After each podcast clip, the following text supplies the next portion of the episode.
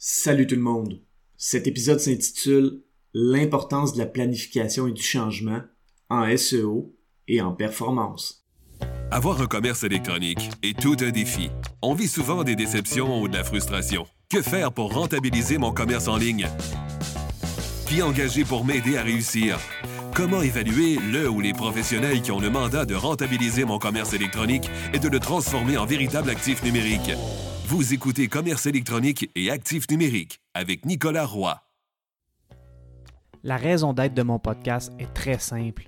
C'est d'aider les propriétaires de commerce électronique à comprendre, contrôler et posséder leur commerce électronique et les composantes qui l'entourent. Parce que je crois sincèrement que c'est la meilleure manière de rentabiliser à court terme et de se bâtir des actifs numériques qui prennent de la valeur à long terme. Dernièrement, j'ai lu un article dans le journal La Tribune qui parlait d'un de mes amis de l'université, Martin Grenier.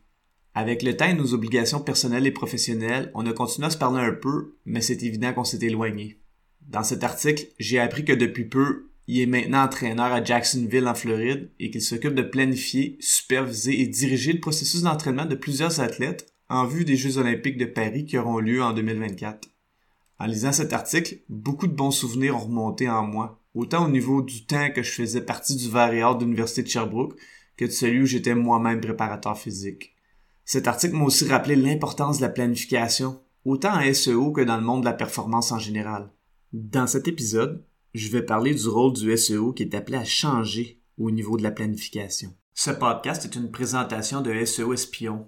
Pour faire du SEO de façon différente et très efficace, rendez-vous au SEOespion.com la planification de l'entraînement, qu'on appelle aussi la périodisation, consiste à planifier les cycles d'entraînement pour prévenir les blessures et pour optimiser la performance en considérant le fait que la condition physique des athlètes est comme une action en bourse et qu'elle doit atteindre un sommet pour une compétition importante comme les Jeux olympiques. Il faut donc prendre en considération plusieurs aspects et dû à des changements de contexte, la planification peut changer à tout moment. Michel Portman, qui a été un des entraîneurs de Brunet-Surin, disait souvent qu'en périodisation, on écrit de la main droite et on efface la main gauche, en voulant dire que ça peut varier énormément. Maintenant, si on se concentre sur le SEO, une des planifications les plus importantes est la planification de la création de contenu.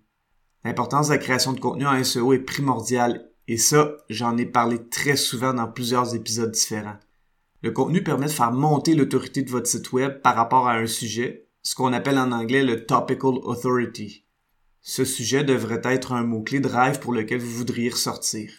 Donc, si la création de contenu est si importante, la planification des mots-clés qu'on va cibler et des sujets qu'on va couvrir pour y arriver est un processus capital. Cette planification va permettre de toucher à plein d'angles différents du sujet pour montrer à quel point on maîtrise ce sujet. Ça va aussi permettre de planifier les stratégies de maillage interne. J'ai parlé du maillage interne à l'épisode 67. Finalement, ça évite de faire de la cannibalisation de mots-clés, comme j'en ai parlé à l'épisode 38.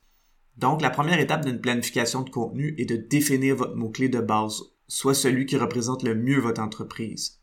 Une bonne manière de le trouver est de réfléchir à savoir pour quel mot-clé est-ce que vous aimeriez que votre page d'accueil, une page de collection ou une page produit ressorte sur Google.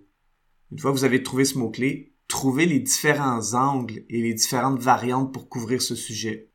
Pour faire ça, vous pouvez regarder les résultats de recherche de Google. Vous pouvez regarder les PAA pour People Also Ask de Google. Vous pouvez utiliser le site web anglais Answer the Public. Vous pouvez espionner vos compétiteurs. Et vous pouvez même utiliser l'intelligence artificielle.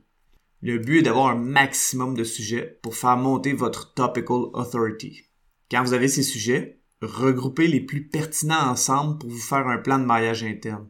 Ensuite, il faut rédiger ces articles de blog en ayant la meilleure information et en la présentant pour qu'elle plaise aux humains et aux moteurs de recherche.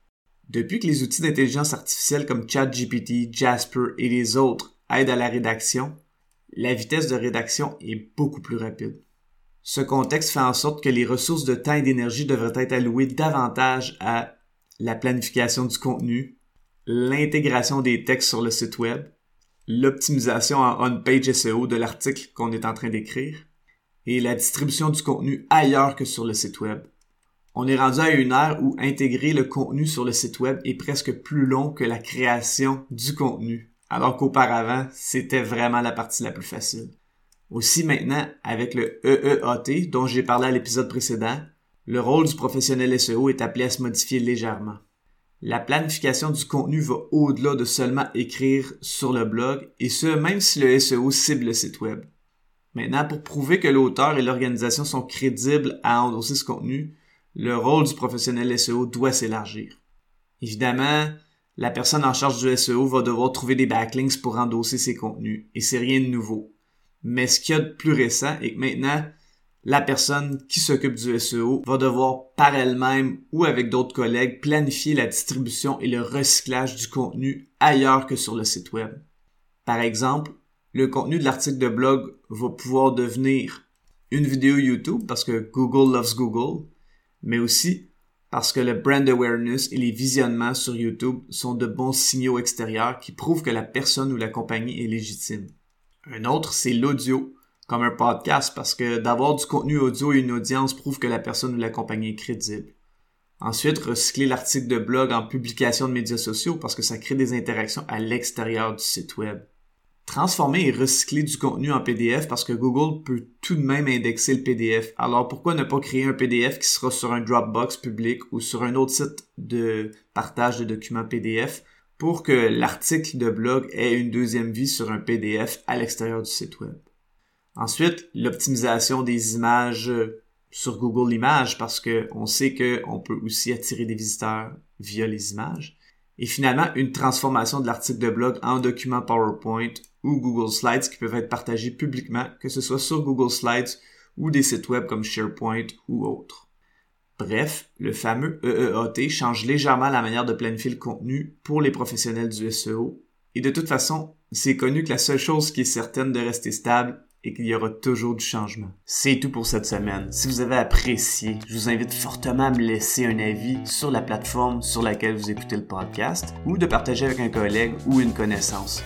Au plaisir de se revoir prochainement.